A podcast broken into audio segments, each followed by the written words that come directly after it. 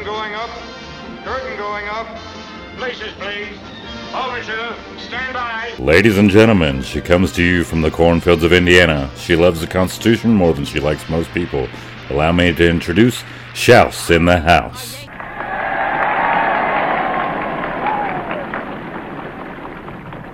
Hello, everyone, and welcome to Shouse in the House.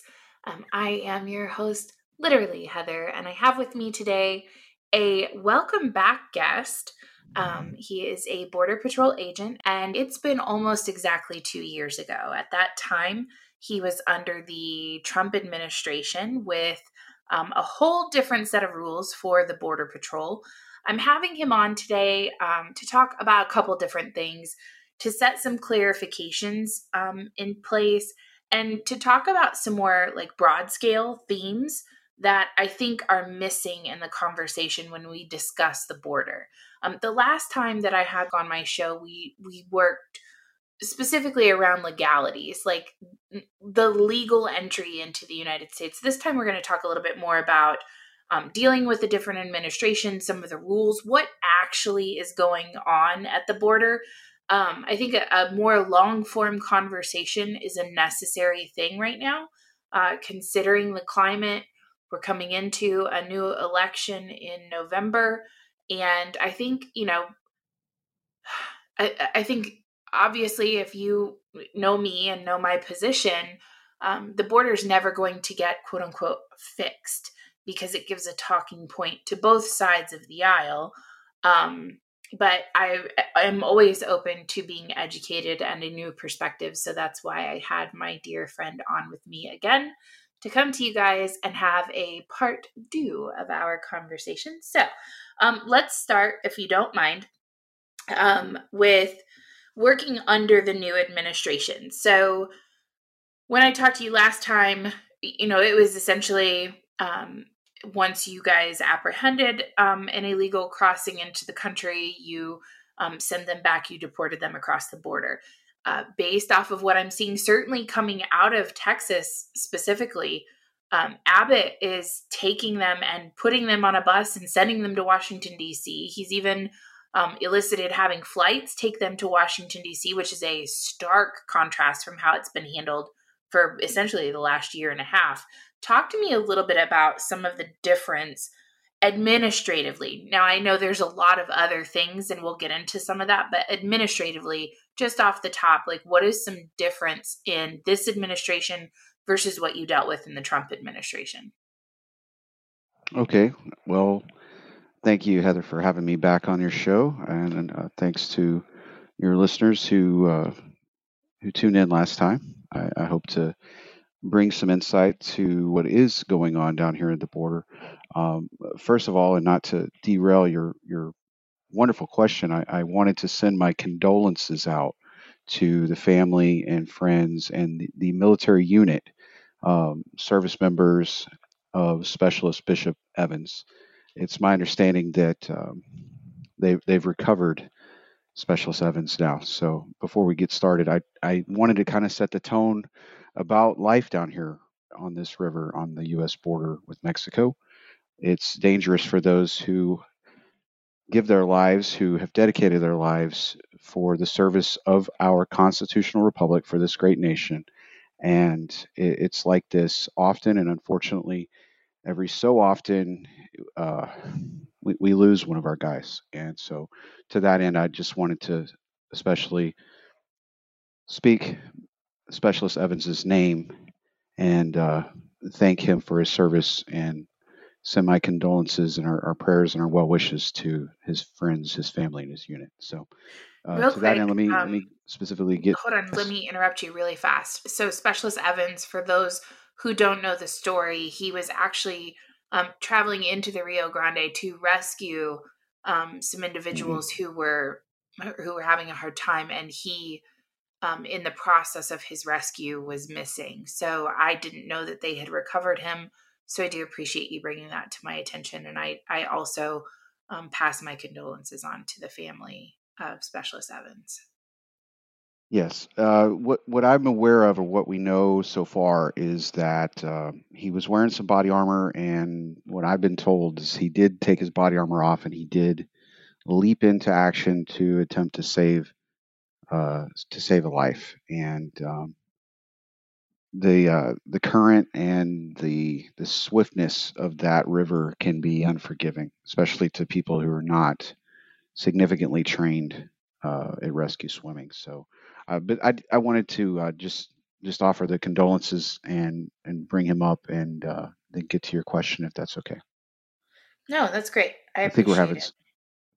All right, I, I was about to say I think we were having some uh, some technical difficulties, but I can hear you. Okay. So your your specific question was uh, essentially like compare and contrast the the differences between the previous administration and this administration, and primarily focused on post apprehension and what happens to those that we have encountered, processed, and, and what happens next. Is is that accurate? What you want me to? Yes. So comment on? that that first, and then possibly delve into kind of the differentiation between when someone is seeking who who is seeking asylum versus someone who is just an Okay. illegal immigrant crossing into the country illegally. Okay. So um, let me let me take on the asylum portion first. So there is, and I think we discussed this pretty detailed in your in our last interview, our last conversation. Uh, asylum is very specific language. It's codified by the law, and it has become a political football in the administrations who are in charge of the executive. And previously, before Trump, there was the Obama administration. And under Jeh Johnson, they took a very liberal uh, approach, a, a liberal, if you will, wordsmithing of the portion of the asylum legality, which falls under what, what we call the uh, the credible fear. A person having credible fear of being returned once they are encountered apprehended by us.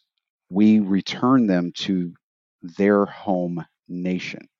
So they have to express a credible fear. And we got into this during our last interview that the credible fear doctrine, uh, going all the way back to the uh, Ronald Reagan, even before that, Jimmy Carter phase of enforcement on immigration, was more directed at individuals that we encountered who are seeking to leave a communist nation such as Cuba or the former Soviet Union and come to the United States. It was very difficult for America to deport these individuals to nations that we knew once we returned them, there was a very high probability that they would be imprisoned as a political prisoner, tortured, and potentially even face death, uh, a pretty gruesome death you can imagine under the, the former communist nations.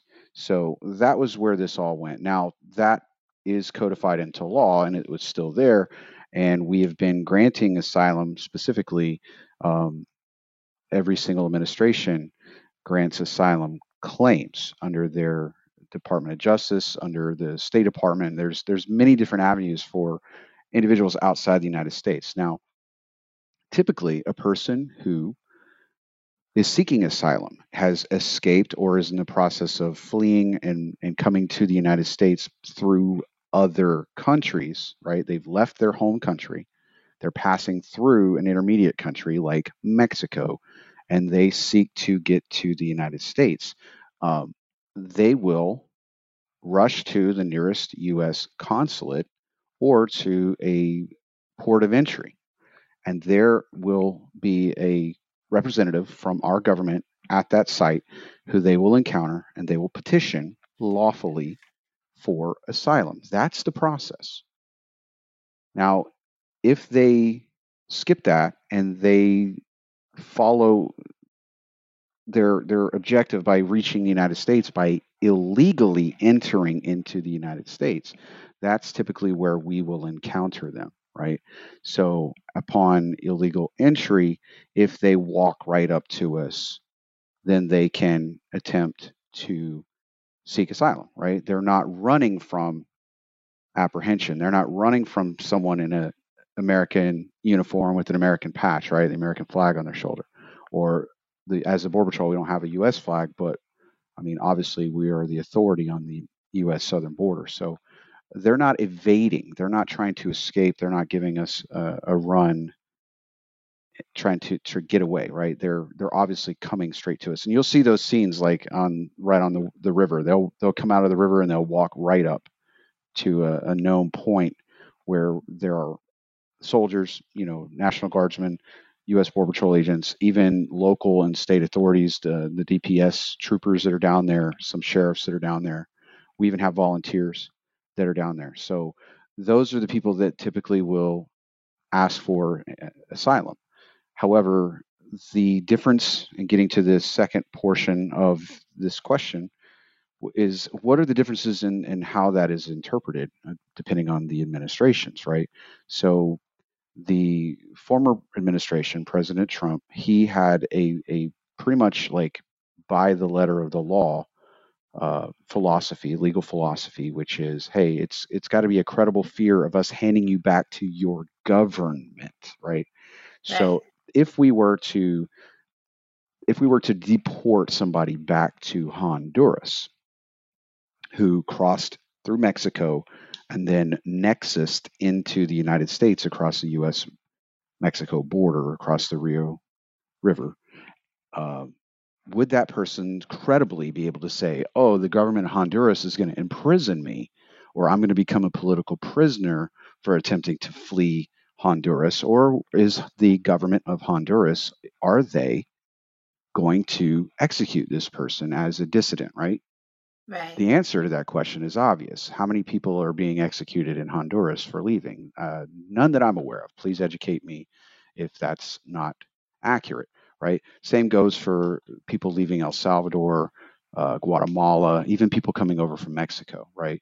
So the way that the former administration looked at it was well, is the government a credible fear? Do we even have normalized diplomatic relations? Let's start there, right? Do we have a U.S. consulate? Do we have a U.S. embassy? Do we do we have a, a trade status with that country? Do we have open lines of communication? Is that country receiving international aid from the United States? These are questions that were legally looked at by that administration to determine uh, is this a hostile nation? Is this a nation that we should look at as a nation that, if we encounter one of their citizens seeking asylum, would they legitimately have a credible fear claim?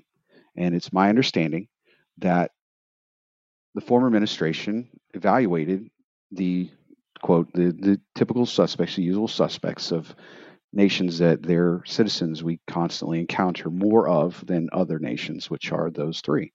And they came to the conclusion that no, it is not a credible fear. So the individuals that we encounter are saying that they there's murder, there's gangs, there's you know drug activity uh, in these nations, and that's what they're afraid of. So segueing to the present administration, they are saying that that is good enough. And also, uh, you can see it in the news. Some of the, the buzzwords that they're using out there is that people are, are fleeing climate change issues in these other countries. Now, that's not something I, I, know that's not something by policy that we're getting into the United States Border Patrol. I'm just saying that that's some of the the stuff that guys like me we read in the news and I'm like climate change like these people aren't coming here because it's too hot. They're they're coming here because the the law is not executed as it's written. The law is not being applied how it's been done in the past by other administrations. So uh, from a from a border patrol agent perspective right um, we shouldn't be altering the enforcement of laws that have been long passed by previous Congress, signed by presidents who are no longer in office and have long since been replaced by multiple other administrations, right? We're talking about the Immigration Act that was passed in the 1980s, 1986, right? So, how many Congresses and presidents, even Supreme Court justices, have we seen shuffle through since this was passed? And we should not be seeing uh, administration to administration different interpretations of the same law. Um, primarily, I mean, it, we're sending a, the wrong message. We're sending a mixed signal to the world that depending on whether or not you have a R or a little D behind your candidate, your your political politician in office, determines whether or not you have a better chance of skating the law. So that's my opinion. That's not the opinion of the United States Border Patrol. Uh, none of my opinions here are going to be official positions of the agency at all. Um, simply just giving you the boots on the ground perspective uh, from, from from my angle. So I hope that kind of long-winded answers your your question. Was there no, portion it, of that? it was that perfect. Um, I I would like to know for you personally as a border patrol agent a little bit more specifically about how your job has changed from what I mean our engagement and interactions okay. with one another it's my understanding that um, you have gone from much more of an apprehension role where you're actually protecting the border to an administrative role where you're just cataloging and processing would that be a fair assessment well the that that is that is accurate. Obviously, um, our our individual duties are assigned to us um, based on the different metrics uh, that are happening in real time. So what I do from day to day may not always be the exact same duty that's assigned to me. Um, however, we are in all the stations across the United States. Every border patrol station is they are tasked with sending more of their agents directly to the U.S. Mexico southern border. And the perception that maybe the American people have of that is wow, okay, more boots on the ground. There's more border enforcement. This is a good thing. However, those agents are going to central processing centers uh, that are opened up and more on the horizon are being planned for and are being opened up. And by our laws, we have to do the casework, the processing of the individuals who are encountered and or apprehended by the US Border Patrol or turned over to the United States Border Patrol by other agencies like Department of Public uh, DPS, the Department of Public Safety for the state of Texas, the Texas Troopers, or the local county sheriffs or anyone else who encounters and calls out, like ranchers. Uh, ranchers are constantly encountering and calling the U.S. Border Patrol, and we show up, and uh, they sometimes have them at gunpoint, or at least are carrying sidearms to defend themselves on their own property. So they'll encounter large groups and those groups will will sit down and wait with the rancher because the rancher's holding them for us and we come up and get them. So a long-winded way of saying it um, right now we are we are sending more and more of our physical agent assets to process not just from the indigenous stations inside of the sectors that share real estate with Mexico, but northern border stations from uh, Blaine sector in Washington all the way across to Maine. And these agents are being sent down here for, I think, 28 days at a time. Let's call it 30 days. They're here for an entire month, right? And then they're sent home to their home station for approximately one month. And then they are sent back. These are guys with families, with children, with a life up in the northern regions, and they're being recalled down here.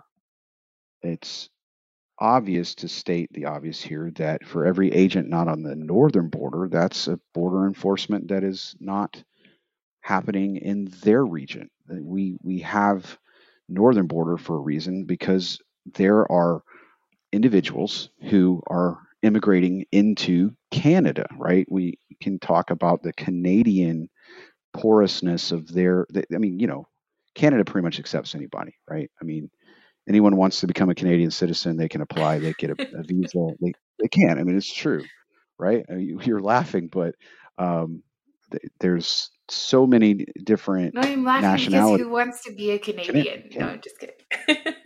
Well, if you let's let's say you, uh, for the sake of this conversation, let's say you're Somali, right? Or let's say you're Pakistani. Um, you could you could get on an aircraft and you could fly to Canada. You can get a ticket. You can fly to Canada. You can get a temporary uh, admittance visa into Canada, and then once you're there, you could just walk south until you no longer see snow, and by then you know you're somewhere in America, right? So, I mean, anywhere uh, in Canada, the the border is, uh, I would say, it's way more porous.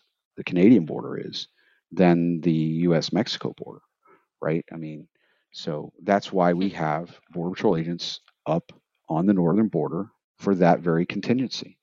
right. So they're being brought down here.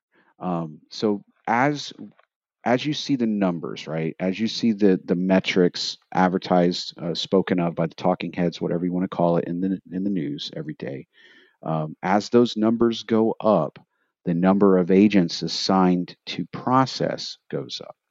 And let me just uh, say that the guys, when they return to their northern stations, they're still processing. They're doing what's called virtual processing. Everything's, uh, you know, across the board. It's all digital now. So inside of the the intranet of the agency, where all of the the processing happens, uh, they're logging in and they're still working on cases back at their home station. So uh, as long as there are tens of thousands of individuals that are encountered that have to be processed, there are thousands of agents that are not physically patrolling the border. If that answers that question.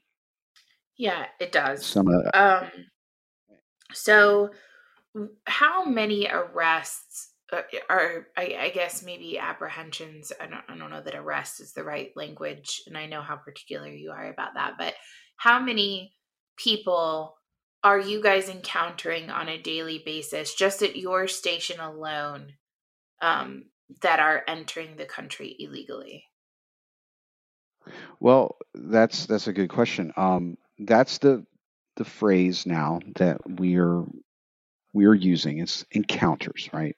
No, not apprehensions. We're we're uh, we do we do make apprehensions, and that metric is counted. But the the language that is preferred these days is encounters, and we used to call the ones that we did not catch, but we did know about. We called those gotaways, right? Um, we don't say gotaways anymore. They're called non-encounters. So there's encounters and there's non-encounters. Very, very binary, very sanitized, very tidy. You know the lingo. So Sure. as far as encounters go, um, we wow. Uh, I would like to say we, we're encountering more in our area. However, we don't have sufficient numbers of agents in the field to go after these groups, and the groups are getting large. They're getting much larger than than previous. Um, we typically would encounter groups of you know 10 plus on a regular basis. They're 20 plus. They're 50 plus. Um, we're seeing groups of 100 plus, and we know that we're we're chalking those up as non-encounters because they are confirmed. We have assets that can see them um, over the, the airspace, and we also have other assets that record their their their passing as well. So we are logging a tremendous amount of non-encounter uh, data. So I wish I could say that our actual apprehension numbers are going up.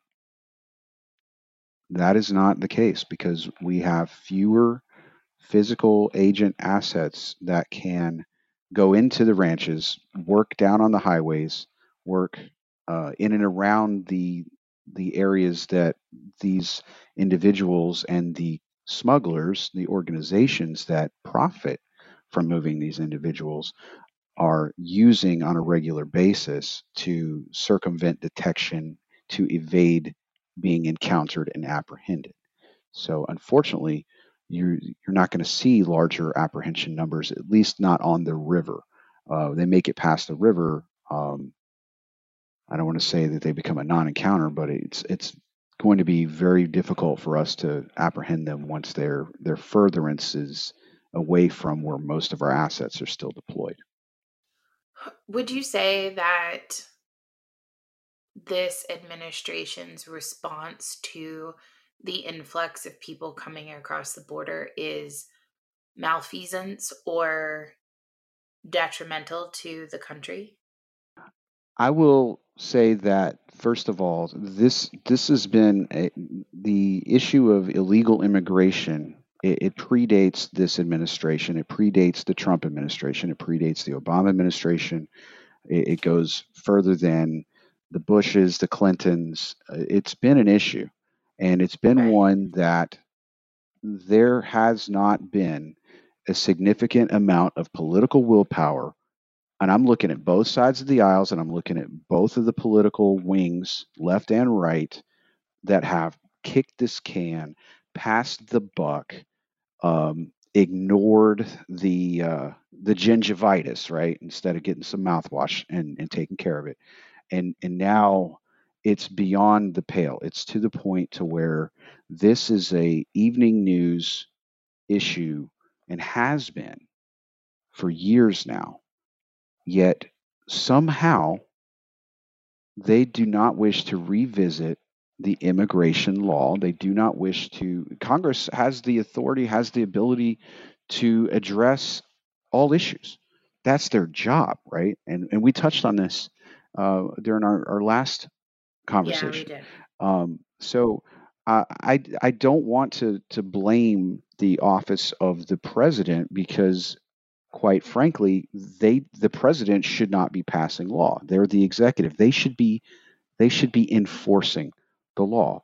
So I'm, I'm not I'm not saying that because I'm I'm afraid to say that oh yes I'm wagging my finger at you Joe Biden. That's not where my ire is at. It's at the people's house, and it's at it's at going back to Paul Ryan. Hey buddy, you you had the gavel, man. You had the the whole House and the Senate for two years. Nothing came out of it. So it begs the question why neither side of the political spectrum wishes to address this issue. Do they not have a solution? Well, obviously they do because my agency sends them solutions, sends them requests, sends them contingencies. I know for a fact that we have members of my agency at a higher level who interface directly with the national security director for the White House, sending metrics, sending data, and sending up their course of actions for, uh, or I guess you would call them op orders and requests for assets. And there's a back and forth, there's a direct line of communication. I can confirm that to you. All right. So it's it's it's touchy. Some people want direct action, which then comes from the executive writing a executive order, but but that's not the law. Um, me personally, I'm not executive order enforcement. I am law enforcement. My entire job and the only the only authority that I have comes from the people through their representative government passing a law, and then they hire me under the executive branch to go out and to number one be an expert on uh, knowledgeable of that law, and then two to apply it in such a way that is fair, impartial, and I am to be a consummate professional of the law. That is that is the expectation I think of all Americans of their law enforcement, irregardless of their political or non-political affiliation. You want me to simply know the law, follow the law, obey it myself, and enforce it in a way that is uh, above reproach, right? So that that's my answer. I um I would love, like I said, I would love to wag my finger and say, oh well, you know, this administration is is to blame. Now I'm going to say something that might shock you, but I believe that the previous administration, the Donald Trump administration, is largely to blame as well. Now Donald Trump, he talked a lot about the wall, build the wall, build the wall, build the wall. Um, and and again, during our last conversation, I said laws are uh, walls, excuse me, walls are, are fantastic, but they do not put handcuffs on people. Walls do not testify in court. Walls do not have uh, arrest authority, right? So a wall is a, a good talking point. Um, and talking about building the wall, it, it's more like a political donations kind of thing for both sides, right? So the the parties have learned that there are certain topics or there are certain issues in our country that they can fundraise for.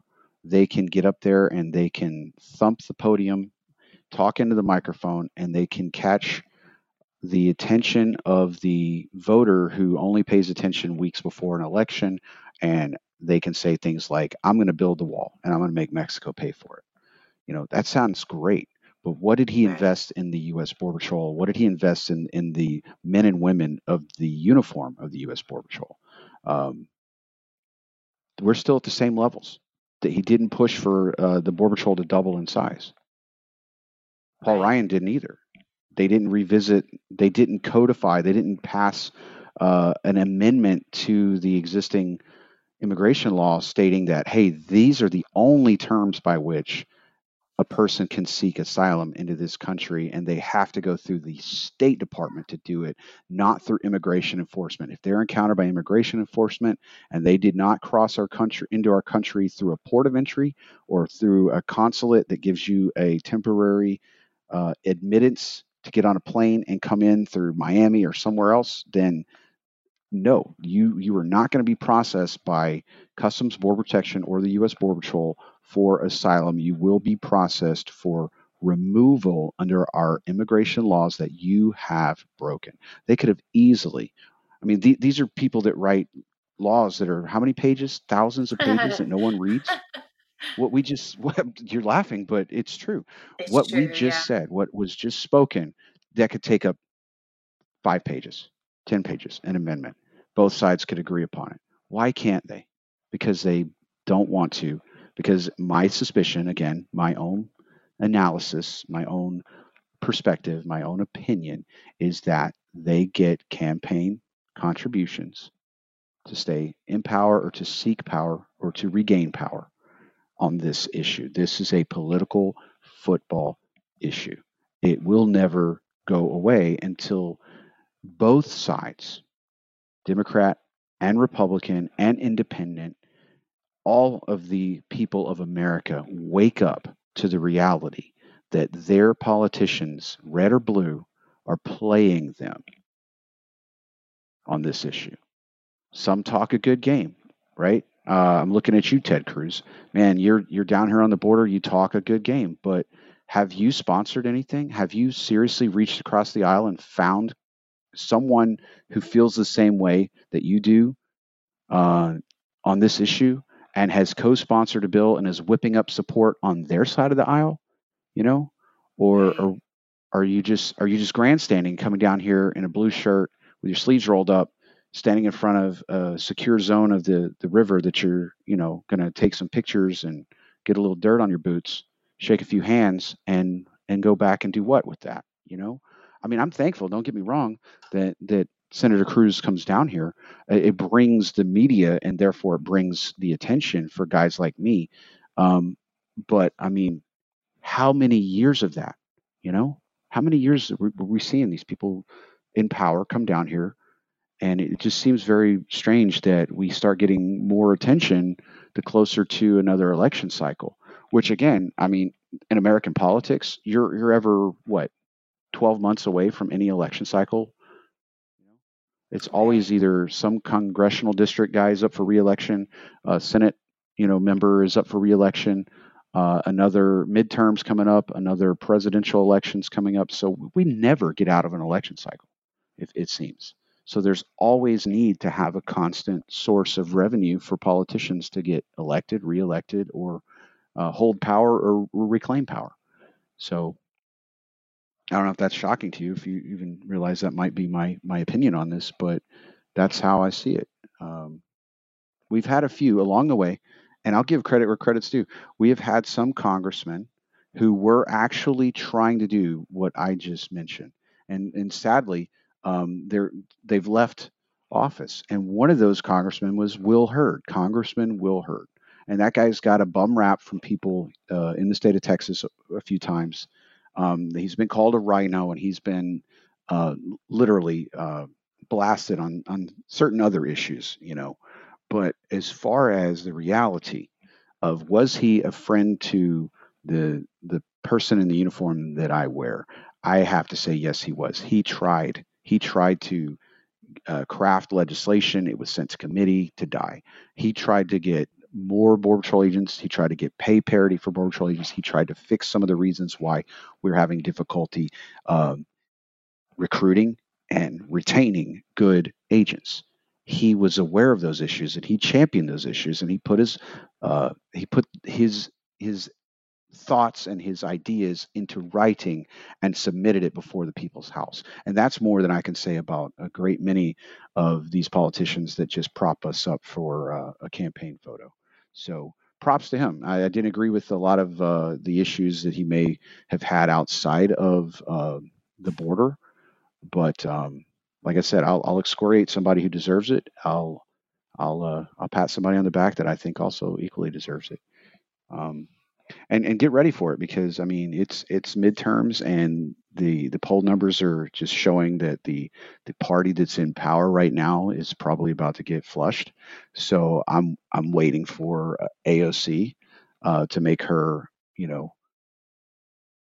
her white biannual trip or whatever you know white shirt trip exactly down here. But I mean they they what are they going to do? I mean they're going to yell about kids in cages. There there are more children being held today than ever before yeah. um, because there are more people coming here with uh, what we're calling family members, which segues back to what we were discussing previously.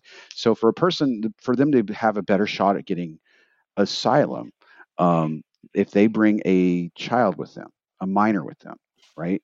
The younger, the better. Uh, the humanitarian side of the people of this great nation um, nobody, I don't believe, in America wants to see anyone's child from any nation. These are children. These are little children. We're talking about babies, barefoot, many of them in diapers. They have no idea. They don't know anything about politics. They don't know anything about lines on a map. They don't know anything about geography. They only know that they are with this adult, presumably their parent, and they're making this long journey and then they have come into the contact and the custody and the care of a United States Border Patrol agent.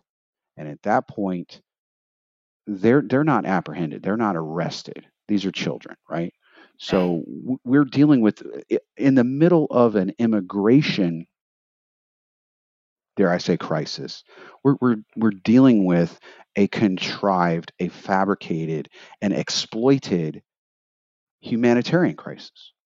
Right. We're talking about tens of thousands of children encountered.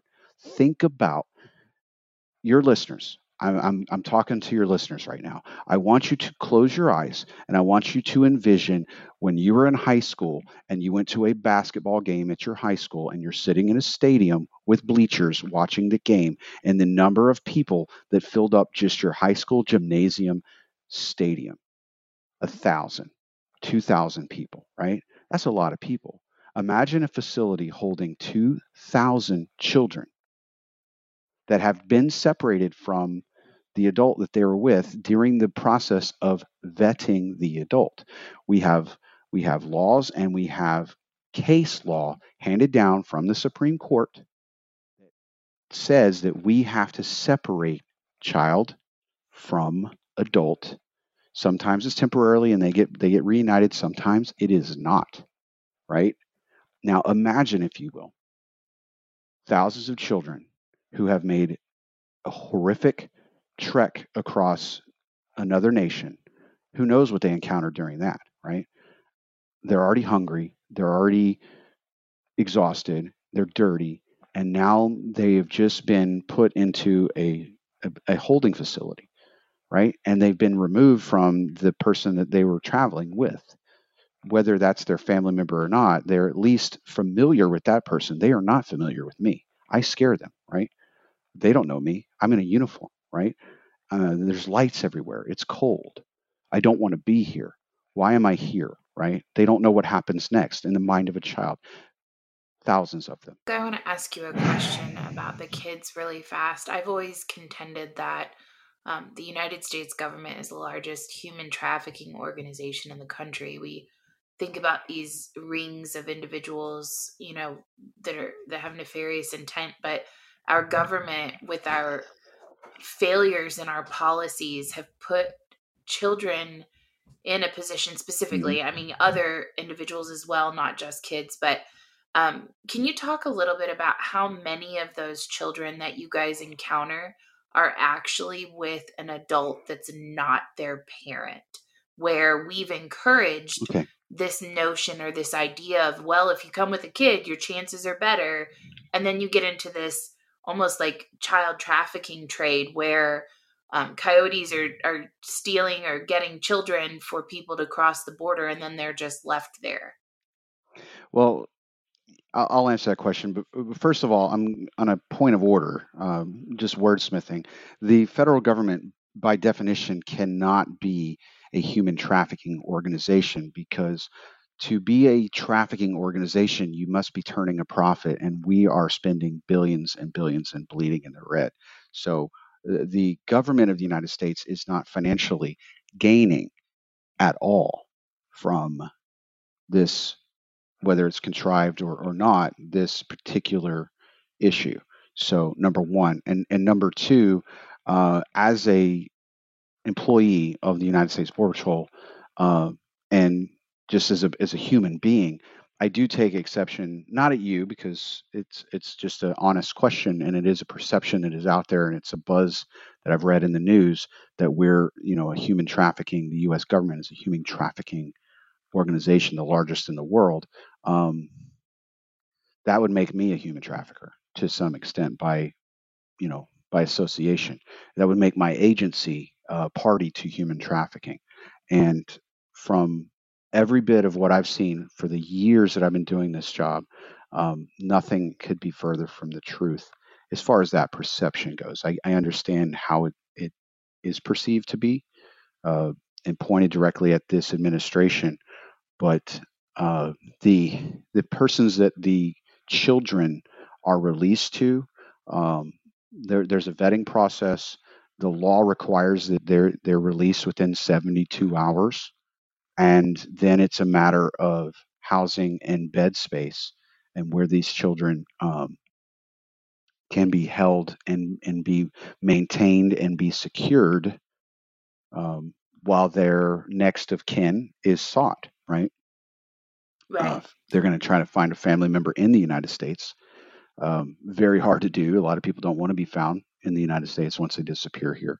So the next option is to try to find somebody by the consulate from however we're able to identify the child. A lot of the time, I mean, and we touched on this during our last conversation, uh, the veracity of the documents that were provided, it's uh, we have to pretty much take the the name on the document at face value because we have no vetting process to take uh, vital records from, say, El Salvador or Honduras. You know, uh, it's a piece of paper and it says their name. You know, um, there are forms by which we we use to try to authenticate and get that back through their consulate, um, where we try to get as much information like well, where did you go to school what was the name of your church what day were you baptized those those types of records are maintained specifically in predominantly uh, catholic regions right catholic right. nations so if we can authenticate, or well, more importantly, the consulate of their home nation can authenticate that. So you have a person says, "This is my name. My name is X, right? And I'm from this location. Okay, well, where's the where's the the church? Did you attend church where you're from? Yes, I did. What was the name of the church? It was, uh, you know, okay. So we get that information. We provide that. We document that on a document on a form that goes with the con to the consulate, and the consulate is working to try to give us something official that says, okay, there are records of this person attending that church by that name, baptized somewhere around the same time, something to that effect, right? That's the Right. best we have. I mean, otherwise, how do you authenticate the, the identity of a child and then find their next of kin, find their their relative if they're not traveling with a parent, you know?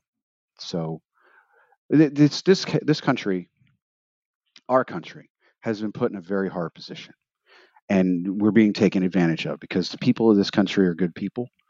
And uh, go to any baseball game go to any uh, city park you will see americans that love children love their communities. And uh, you know on both sides of the aisle i think that this is the one thing that we can all agree on is that we, we should end child suffering any possible means that we have to end it. Um, it shouldn't be a political situation at all. It should be the willpower of the people, and it should be every single representative in our government. Every single representative should be focused on on that issue. And sadly, I, I don't believe that. Uh, I don't believe the American people have gotten upset enough about it. Quite frankly, I don't think that the uh, American people are very much aware of just how bad it it really is. You know. Um, so I mean, reverse that. Imagine, um, imagine American children disappearing into Mexico, right? And what's Right. America going to do? I mean, what, what's what's Mexico going to do to to validate these kids that may not even be old enough to speak, may not even speak the same language, or just terrified to the point to where they they don't even they clam up, they don't talk. Um, Well, I what would Mexico too, do like with with our children? When you talk about reversing that, I think that there are situations where we are losing potentially children, definitely adults, to things like the situation that's going on in Nuevo Laredo. hmm And no one's talking about that. No one's talking about the fact that there are literal kill houses where massive numbers of people are being incinerated right on the border. hmm And Mhm. You know, I it's interesting and you have been in some of my um, spaces that I host on Twitter, albeit usually Lurking, I would. I would say. Yeah, quiet. You know, you don't usually speak because I have a, a an interesting crowd of individuals that traditionally follow me. Obviously, I mean, my position um, two years ago, I was a conservative, happy Republican, and now I have become nothing but a politically homeless dissident. And um, Ah, it's good to be homeless. um, some people of the anarchist and libertarian um, bent typically do tend to travel into my spaces because I am um, very liberty minded. Um, I don't agree with everything. Obviously, I'm talking to a Fed right now. So, for many of them, this conversation would be a non sequitur. But um, I want to talk about that for a little bit because some, I mean, the largest position for many of those individuals is this notion that why should we be doing anything at all? Just open the border and let whoever wants to come in come in. It's just an arbitrary line drawn by the government. Um, there's no such thing as a sovereign nation. It's you know all about the individual. So talk to me a little bit about as a border patrol agent why that would be a bad position. I mean, they're just going to call you a statist and they're going to, you know, say that that's wrong and you're thick-skinned enough you're Fair not going to give a shit. But I I'd be really interested because I I struggle with this, right? Like there is a huge part of me personally that would like to see, you know, a fucking wall with turrets and snipers and and a zero tolerance policy other than ports of entry where you come and you get processed the way you're supposed to. Otherwise it's pure annihilation. Like i and i that's extreme right? But at this juncture Very with these with the social system set up the way that it is where when you're talking about the amount of money that we're bleeding right? The the amount of resources or fuck you come in illegally right now you get a brand new iphone right? And so we're I talking believe it's about a Samsung Galaxy, but yes, oh okay oh, i apologize. Samsung galaxy phone. So we're we're operating like with google accurate. and android. Mhm. um Yes. but you're talking about I, I, and i mean like let's let's just talk about like at these processing centers food diapers formula clothes like the different things that we're Ah. allocating from a resource perspective right So you want to talk about the food and the diapers? Okay. Um, government contractors provide that. In the past, we we were the ones going out literally and buying it at the local grocery stores and WalMarts. But now, uh, since the previous administration, and especially during this administration, they are government contractors that who's provide a lot of the contracts logistics. Oh, that's a good question. I would wonder if maybe these are uh, friends of the party or family members of the party who are board members of these uh, fly by night, uh, cobbled together, you know, limited liability corporations that then get these lucrative hundreds of millions of dollars, dare I say, billion dollar contracts. Hmm. And I think that it's probably played on both sides. I mean, building a wall requires contractors. oh sure Not going to say that possibly there weren't some people who were politically aligned with the appropriate side of the aisle who were selected. We all know that this is how the game is played in Washington, D.C. So, and don't think for a second that what they get lucratively in these million or even billion dollar contracts does not find its way back into the hands of the party that awarded the contract. Hey, we got a guy, he's struggling out here in this district and he needs money. Don't think for a second that that phone call or email didn't happen. And next thing you know, contractor dumps $5 million into the campaign contribution coffer of a struggling political uh, ally on that side of the aisle. It's this is how it's played. So again, this is a way for, dare I say, taxpayer. It's not even taxpayers anymore. It's like future not born, still sperm taxpayers uh, that that don't exist yet that are going to have to pay this bill because we're just printing money now out of thin air. But that's a completely different conversation. I don't want to derail. But yes. Um, so logistically, right? I mean, these are tens of thousands of mouths to feed, tens of thousands of people that need a shower, need a toothbrush. Think of all the necessities, all right, that you need on a daily basis. But now you're being held in a facility, right? Um, it's it's big business. It's it's got to be. Think of the the energy that has to be generated because uh, the communities that they're they're put in. It's a major draw on the on the power grid, right? So just like overseas in the military, you know, Kellogg Brown and Root show up and they set up, you know, banks upon banks, row upon row of diesel generators. Now, it'd be a shame if someone came down to these facilities and was to take pictures of all these diesel generators and, uh, you know, tweet, tweet those out to all of these electric car, uh, you know, Sierra Club tree hugging liberals that are out there that don't want global warming. How much global warming does one uh, major kilowatt generating uh, diesel powered generator running full time, nonstop, 24 7 out in the heat of the South Texas sun generate? How much carbon footprint are we talking about? Did I just derail your question? Yes, I did. So, logistics. Wait, Yeah. no, I was Um, hold on, stop. so, what I was asking you is I was telling you like how I feel, like I switch back and forth, right? Mhm. Between being a total and complete like authoritarian statist where I'm like, no, you can't come in our country to and then the other side of me is like, Right, well, right, you're coming in anyway. Why don't we eliminate all of the social programs, give you a, a social security number, and just let whoever wants to come in the country come in? And and change the laws that are necessary. Okay. So, as a border patrol agent, What's I want you to first on that, address. right? Do what?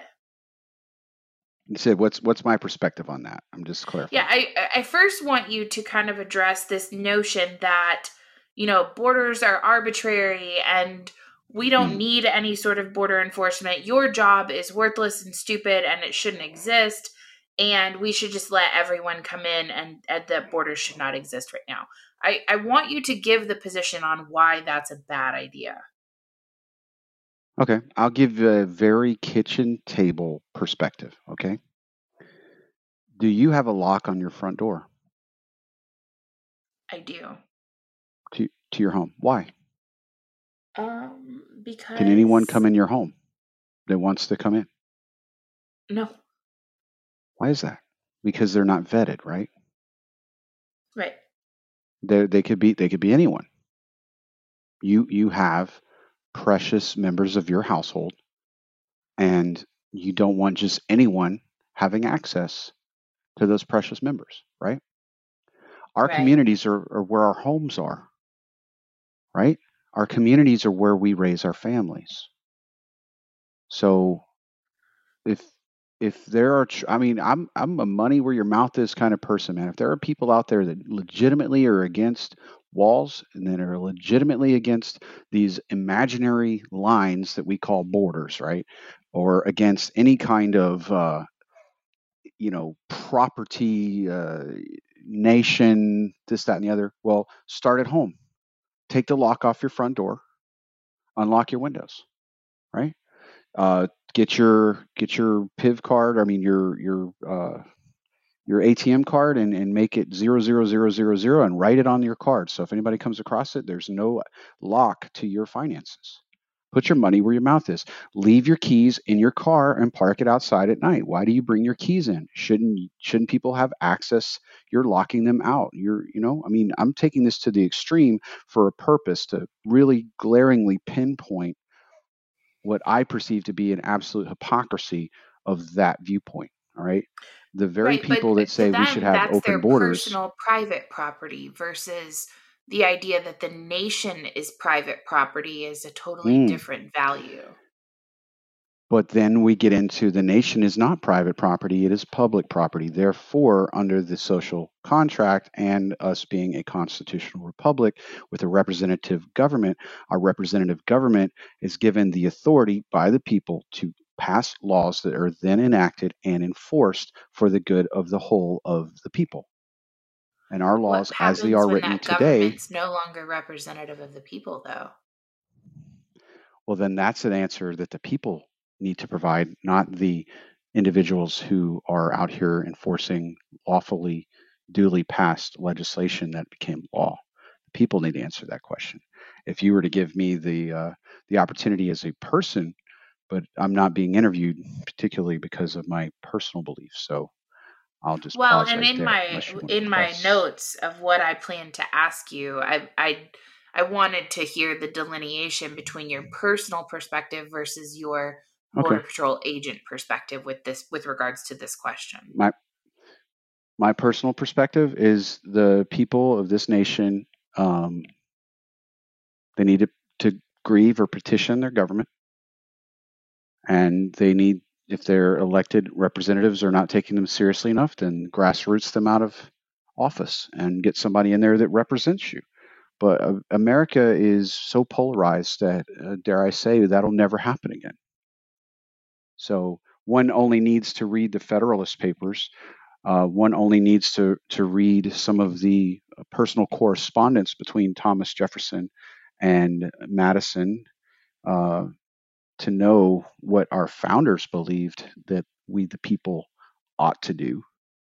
And some of our Bill of Rights exists for that very contingency, and some of what was written about between the founders to that point, to that aim, uh, you can look it up. It's it's as of right now that that point of view has not been banned by Google yet, but uh, there there are additional ways or steps, and I'm tiptoeing around the issue. But the educated mind will get exactly what I'm saying. That the people need to essentially force the issue.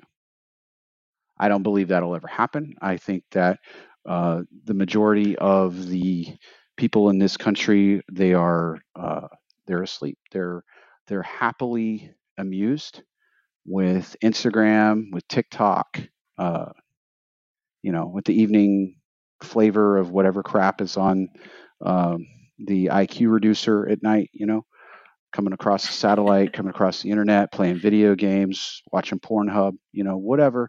People's minds have been captured. They're completely and totally not even turned on to the issues. And it's like squirrel. They're so easily distracted if Yeah. something comes up and next thing you know people are paying too much attention to it suddenly the the narrative in the media shifts and oh look we need to go to war in the ukraine. You know? Right? Yes. so Speaking of a- a- Ukraine, and that's where the pivot is you know? Yeah, people, Um, people follow the pivot. there's been a pretty large influx of Ukrainian refugees coming across the border. Do you see that increasing or creating more issues for you guys? no um because every person regardless of their national origin every person is that's encountered slash apprehended um, that's just something that like by processing wise it's put into the box okay they're from china okay they're from the ukraine okay they're from mexico they're from guatemala they're from brazil wherever they came from that's that's informationally collected and but they are processed pretty much the same. Um, the, the questions that uh, we ask individuals uh, we've been asking for years the same questions that pertain to why are you here? Where did you come from? You know were you smuggled? Did you pay that's that's a huge question that we need to ask and we need to receive um, evidence to support if they say no i just walked across. Well you're with a group and those three people said that they paid. Why did you not get to pay? You know these these are clarifying questions that are asked in interviews and that sort of thing. Or if they're encountered on the highway they're obviously being smuggled. They're in a conveyance right? And they're not driving. So the the person that's driving them is usually a united states citizen so but as far as like the ukrainians um i believe there is special guidelines that go through the state department um, because this is a Department of State issue as far as the the asylum seeking, right? And they're in a declared war zone, and et cetera, et cetera. So um, they are they are probably handled specifically under those provisions in a different way. hmm Will they be allowed to stay? Yes, because I mean it's it's an ongoing humanitarian crisis. You don't want to start returning people to a nation that can't even support them because they're sieged with war, right? So we're going to send them back to Poland. We don't have a law that allows us to do that. We have to send them back to their nation of origin, right? We can't Hmm. deport somebody to someone else's country. Then that's that country's burden, right? So America's that country, man. We just absorb it, right? We we pay everybody else's bills. We take care of everything for everyone else, and we uh, we never try to burden anyone else. But there's always strings attached. You would think. So yeah, that's probably a long-winded way of answering your question. But yeah, uh, we're not really, uh, to my knowledge, I have not been seeing a bunch of Ukrainians coming across from Mexico. Well, Um, they're coming in they're in most California, likely according to the reports that I've read. They're coming in okay. in Southern California. So they're they're most likely finding some passage across the ocean, air travel on a boat, who knows, and then they're just walking up to the port of entry. Is what they're most likely doing. Yeah. So, um, but as far as like encountering them in the field, trying to abscond and avoid detection, that's not happening with Ukrainians. So w- w- I have that happens every day with people from Mexico. that I want to and ask you. sure, Um, the first is I'm trying to decide which one I want to ask you first. I'm going to ask you the question. So, one of the comparisons that's made for you guys or police in general, I, I mean, the big theme lately, or, or you know, probably since the whole George Floyd situation has been the whole ACAB, right? All cops are bastards, and by Mhm. being a border patrol agent, you fall under that category. Um, not Sure. that I'm I'm not saying that I think all cops are bastards. I want to be clear about that. But um one of the arguments that's constantly made is this idea you're consciously and actively making the choice to be an enforcement arm for the state and that you are not actually really a human being. You're just part of the larger entity that is imposing its will upon other individuals. And so, uh, first of all, how does that make you feel that that's the perception that has come into play for uh, law enforcement in general? I, I want to ask that first, and then I'll move to a different version of that question or a different part of that question. How does how does that particular perspective about guys like me and people that wear the uniform and the badge, how do I feel about that? Yeah. I feel great. Um, I'm glad that that person who feels that way lives in a nation where they have the right to speak freely their point of view, and guys like me are not shooting them in the head because they just spoke that. They can come up to my face and say that to me because we're in a free society. The very fact that we are not, and I say we collectively, law enforcement, uh, going around and acting out in a reciprocity and a vengeance towards people we disagree with disproves their perspective, disproves their point of view. We are not robotic. We are not non humans. We are very much human.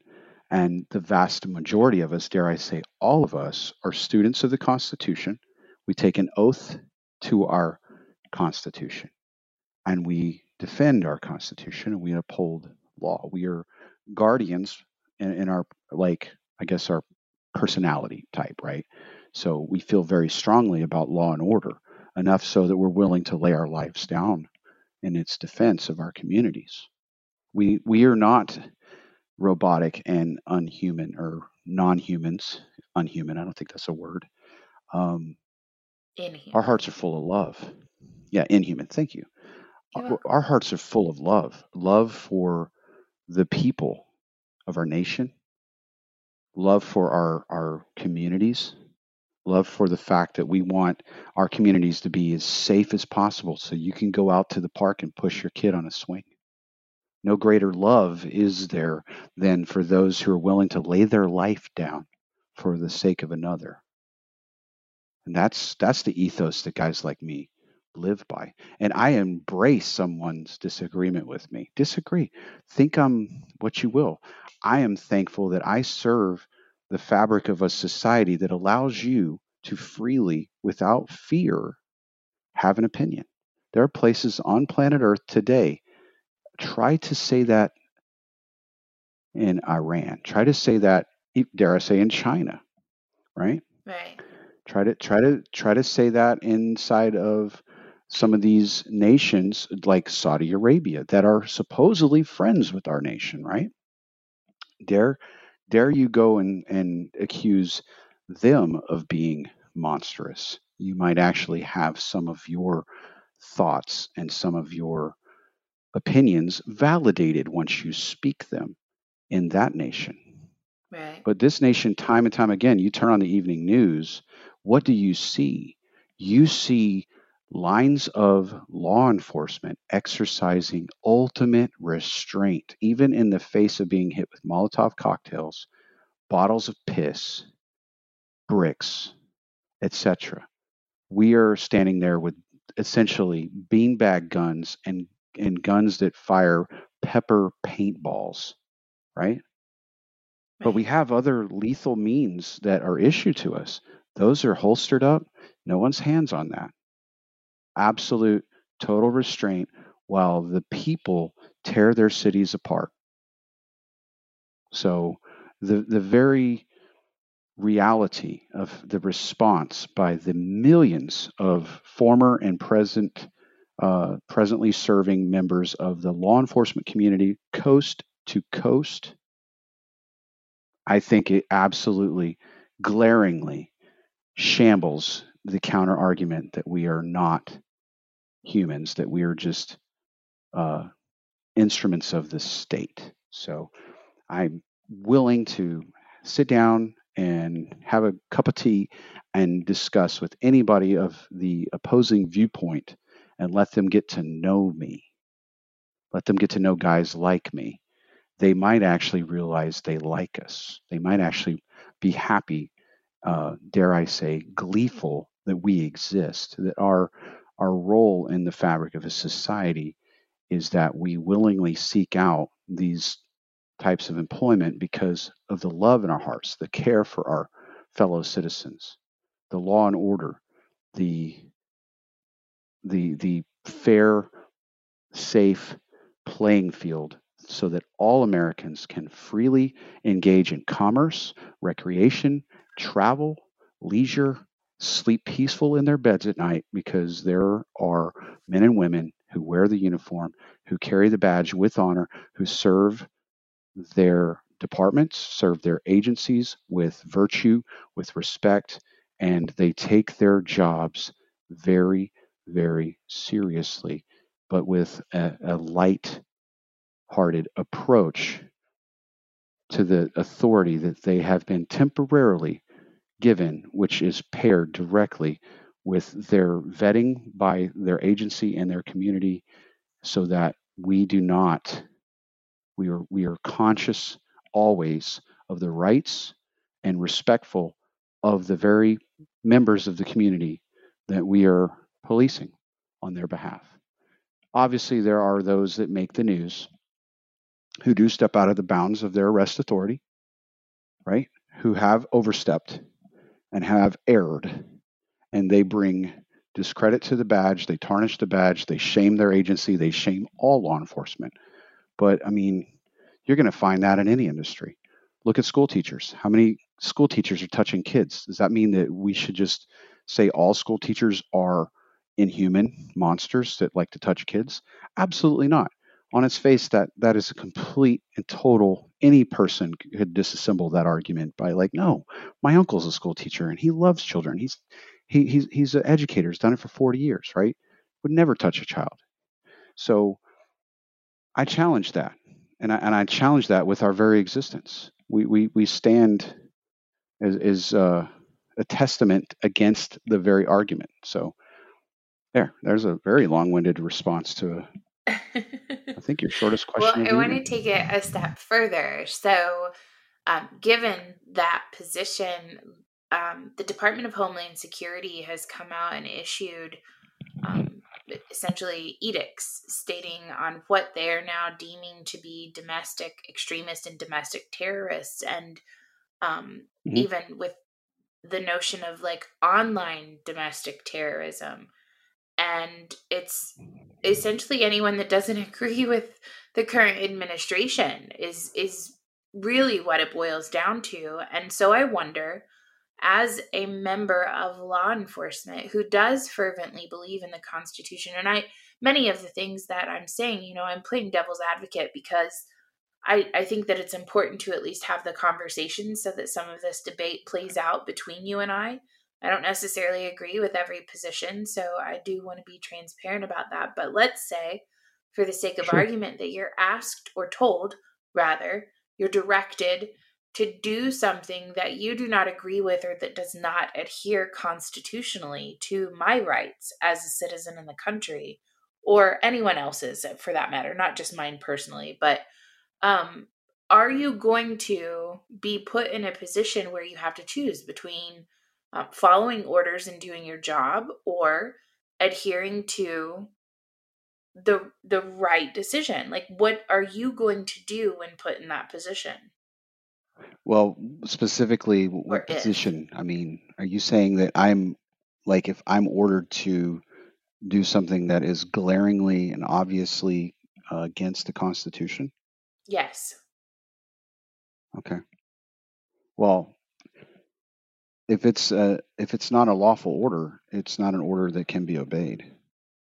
So, I, I just don't see that being a, an actual reality. I know that what I see the directives or the uh, the policy, the uh, the implementation of some of these caveats coming from this administration about domestic terrorism, I see it kind of as a, a political football again.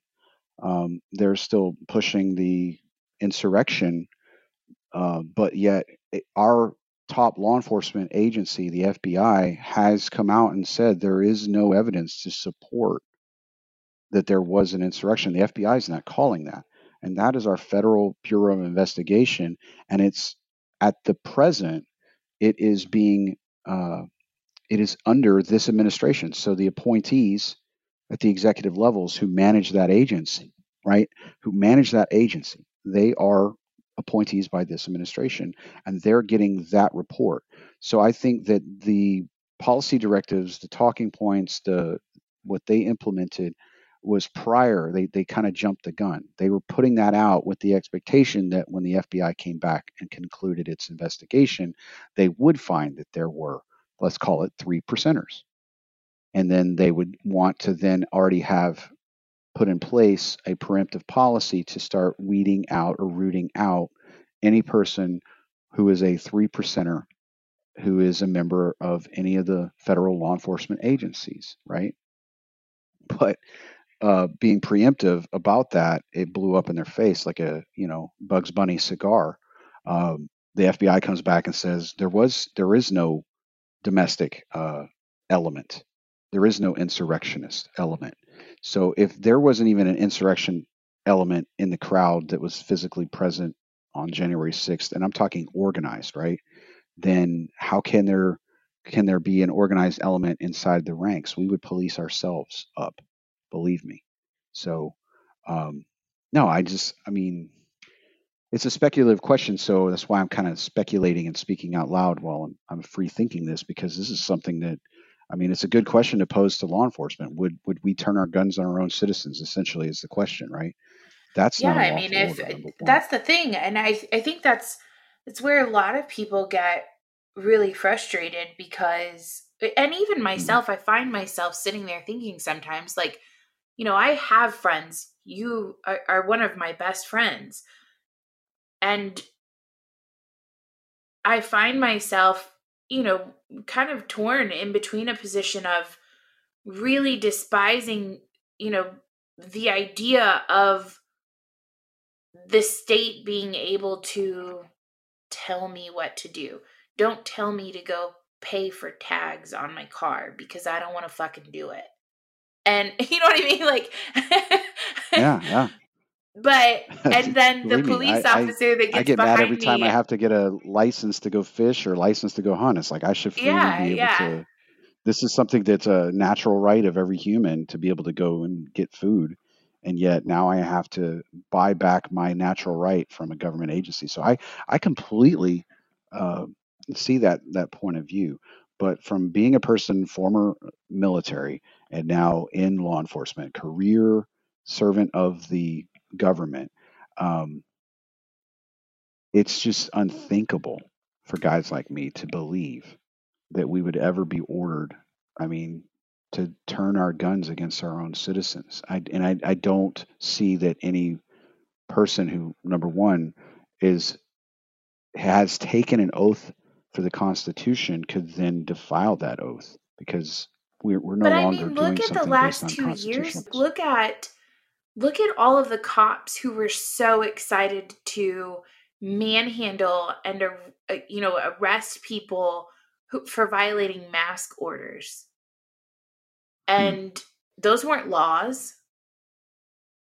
True. But they sure as shit didn't have a problem putting cuffs on kids, dragging them out of restaurants.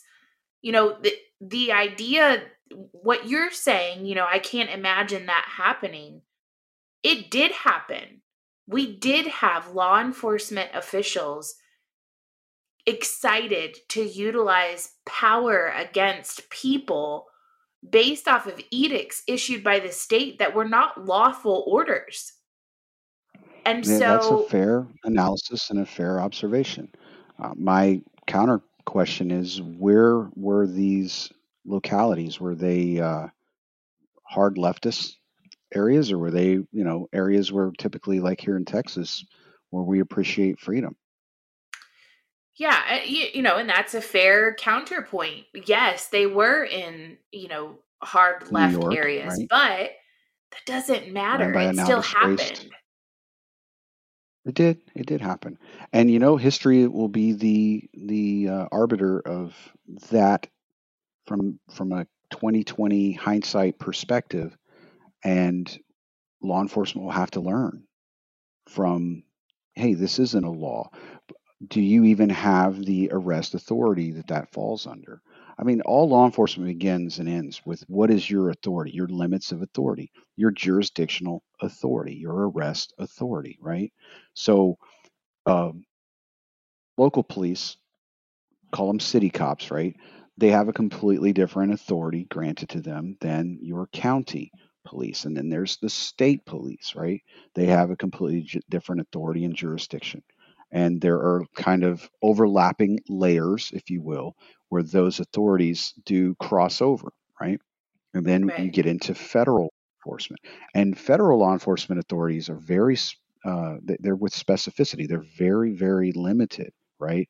Um, yeah, I quote unquote, I am a federal agent. I have credentials, I have a badge, I have have issued equipment to include a service weapon, right? But I can't just, in my um, vehicle, pull somebody over for speeding. That's not in my authority at all. Somebody can blow right past me uh, doing 95 miles an hour. Here I am patrolling in my BP truck, my Border Patrol vehicle. I have no authority to pull them over at all. Uh, I'm not trained. I'm not equipped. I don't have radar. I couldn't go to court and testify. Uh, hey, Your Honor, I saw this person and I, I presume they were speeding and I pulled them over. The first question that the judge is ever going to ask me is, What was my authority? So, where I'm going with that is, I mean, we're, we're being speculative and we're seeing snapshots, if you will, in the media, on the news, in in Twitter feeds, and so on and so forth, of people being arrested, being detained, being, dare I say, brutalized because of mask mandates. Um, that doesn't look good, and it's obviously a bad position for anyone in law enforcement. But I mean, eh, answering that question honestly, I don't know specifically whether or not those uh, those actual city councils, um, the the state, the governor, um, did they or did they not, you know, see that they were enforcing existing law that, like Title 42, for example, right? It exists, but it's not just being enforced until it is actually called up to be enforced, right? So there Right. are contingencies in the laws that are written for specific threats to the populations at large. Title 42 is a great example of that, right? So Right. um, this is something that we as a nation, we as a collective, sitting in the arena of ideas, honestly, sincerely, patiently are going to have to resolve for future generations of Americans is exactly where does the authority of bureaucracy end? And the pairing of bureaucratic authority with actual police powers of the state that is very scary for a civilian. That is very scary for a citizen um, to consider and that is the very heart of the question that you asked me. And so we as law enforcement need to be aware that is this an administrative position that we're being asked to enforce? And i believe i said like an hour ago that hey i i can't enforce i'm not a executive order enforcer. I'm a law enforcement agent right? And Right. that is the mentality that every single person who is a sworn public def, you know a, a police officer an agent of the state of the laws of the state that's where the the education of that individual is very very very crucial. Dare I say, maybe some of these individuals that were actively, almost gleefully exercising additional authority to arrest people who are not wearing a mask, were they possibly crossing a line where they agreed with that, even though technically it's like you said, there was not a law passed granting them the additional authority or arrest authority or policing powers to enforce public health code, right? Right. So it's it's going to take a national dialogue and it's going to take honesty on both sides and it's going to take a lot of patience and dare i say unfortunately it's going to take a lot of looking back into the rearview mirror of the last two years of this pandemic for the police forces out there to realize hey uh, this bureaucrat saying we have to go over here to the beach and arrest this guy on a kayak we don't we need to kick back to that bureaucrat and say hey show me the law. You telling Right. me that i have to enforce public policy? Well i'm not a policy enforcer. You want him arrested mr bureaucrat you go over there and arrest him you know the the the buzzword today is and we're probably going to laugh after i say this is like i'm not going to arrest him. Send a social worker over there. Social workers i mean social workers can en- enforce you know uh, public policy you know uh, uh, personal health policy and that sort of thing. That's their that's their job. They're they're members of the community the the you know the, the health community law enforcement. We're here to put handcuffs on people that don't want handcuffs put on them you know? That's why we lift all the weights that we can lift in the gym and wear dark sunglasses and try to look cool because you know it's it's an officer presence thing. It's true. I mean we're we're trying to look as scary as possible. Let's get that out there. It's it's it's you you laugh you know but it's the truth. It's called officer presence. Uh, these little pencil neck fauci guys man they they they couldn't officer presence their way out of a wet cardboard box. So then they want to to project an authority onto law enforcement that we don't have. Well as law enforcement especially administrators that have legions of law enforcement that work for them we should see our administrators of our agencies of our departments push back and say hey my, that's not a law that my guys can enforce. Sorry they're not going to enforce it. And you know what? To to to the credit there were sheriffs there were uh, department leaders of city police departments that went out got in front of the cameras and said hey my guys aren't enforcing this Yeah. so give give credit where credit's due, ma'am. You have to you have to if you're saying some guys went out there and wrongly restricted or dare we say completely violated the rights of some people. There were champions of people's rights and they were wearing a badge and they put their name and their career and their department and their honor on the line. They went publicly to the people in front of the cameras and said hey we've been ordered to do this by that guy standing right over there behind me at this press conference and i'm here today to tell you that we're not going to do it and anyone that we see doing that my deputies will arrest those people. So Right. You have both sides of that. We have both spectrums. There were there were bad actors out there, but there were some champions for the people, and we need to we need to emphasize those just as fairly in in our Yeah, no, I agree. I I don't like I said, I've I've been playing devil's advocate a lot. Um, you know, I, I I'm really proud of some of the decisions that have been made coming out of this. You have constitutional carry in more states than hmm than we've ever had before. That's fucking huge. Um, in addition to that, you have states that have become essentially Second Amendment sanctuary states for citizens, like Missouri.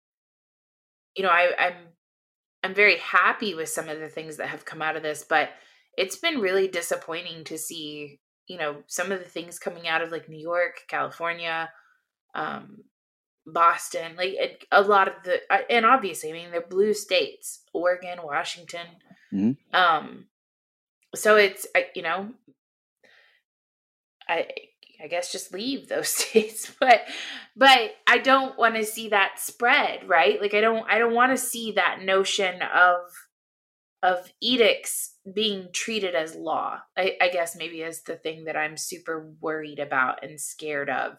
And so that's why posing the question to law enforcement officials, you know, any t- anybody who's listening, um, you have elections coming up. There is going to be people running for the sheriff's office. You need to be asking that sheriff, are you going to Yes. enforce edicts coming down that are not passed by the legislation?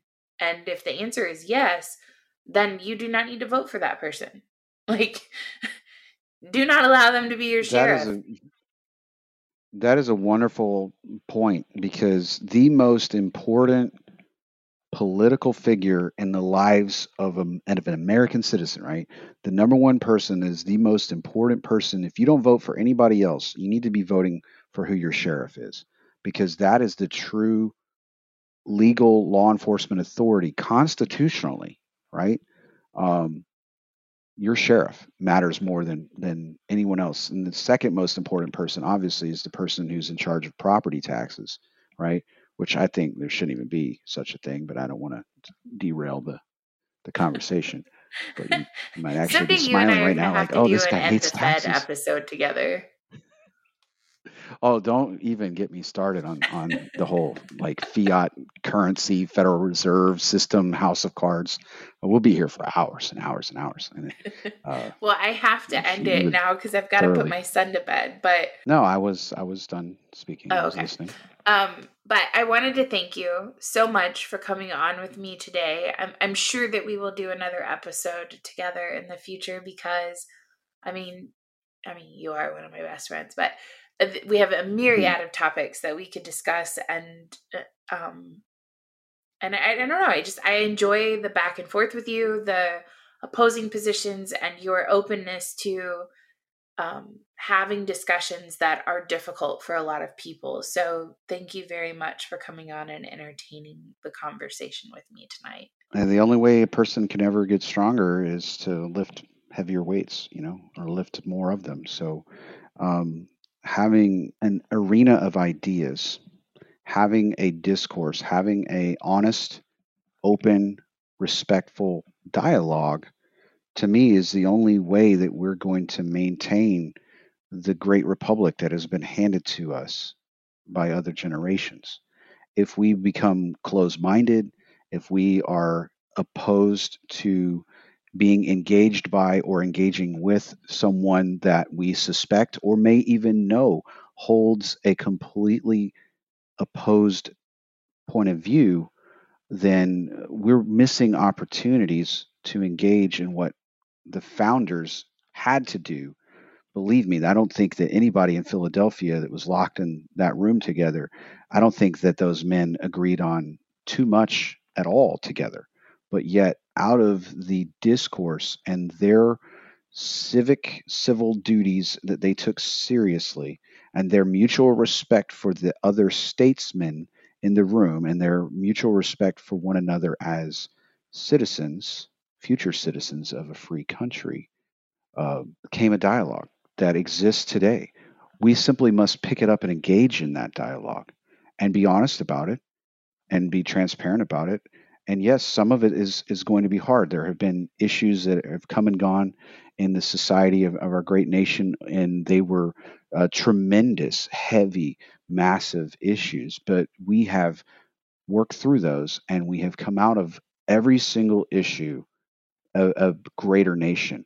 And the very fact that citizens from 140 plus other nations on planet Earth are risking their lives to come to this nation, they could go anywhere. They're wanting to come here, proves that this is still the greatest nation on earth, regardless of which political party is mucking things up at the time. We're still the greatest nation because we have the best people. And our people are the best because our people are, are doing what you and I are doing tonight. We're still talking. As long as we continue to do that, we're going to continue to progress. We're going to continue to get better. We're going to continue to find solutions to the ever changing world that this nation is passing through. So, thank you for the opportunity to to talk. I always love talking with you, Heather. I truly learn something every time, and I uh, I, I walk away challenged, and I have to. You, you you put me up against the ropes on a couple of questions. I like that. It was great. It was uh, very honest uh, questions that I, I truly wasn't prepared for. I hope I didn't blather on lunatic the entire time. But you did uh, not man, blather you- on like a lunatic you say that every time we talk I go back and listen, and I'm like, man, I I really talk a lot. But uh, thank you, Heather. Thank you very much. Um, these are all just my own. Uh, like I said, I, th- this is my opinion. This is my insight. This is my experience. I am not a, uh speaking on behalf of the agency at all. I'm not speaking on behalf of other agencies.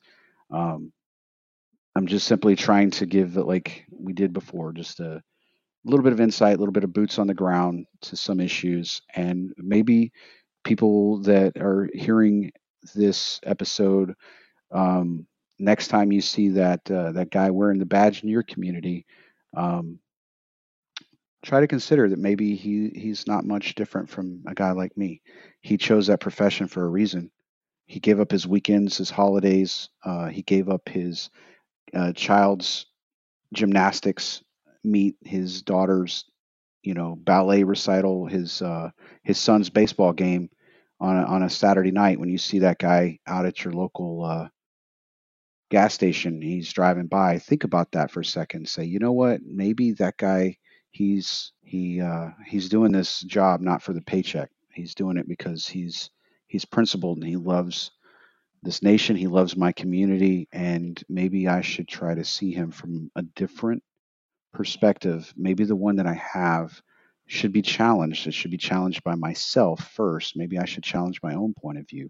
Maybe I should go over there and introduce myself to that guy and say, "Hey, what's your name? How did you get into this job?" And start your own dialogue don't have to wait for uh, a podcast to listen to one.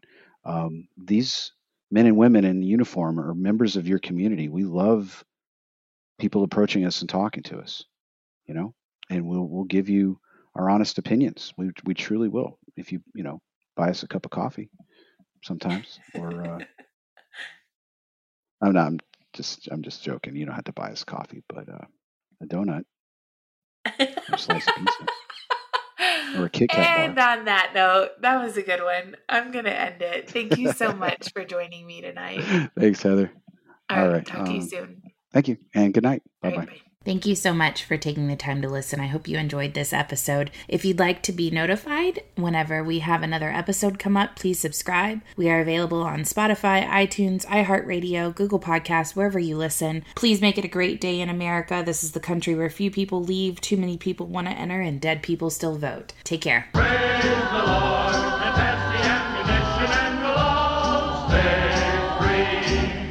I know not what course others may take, but as for me, give me liberty or give me death!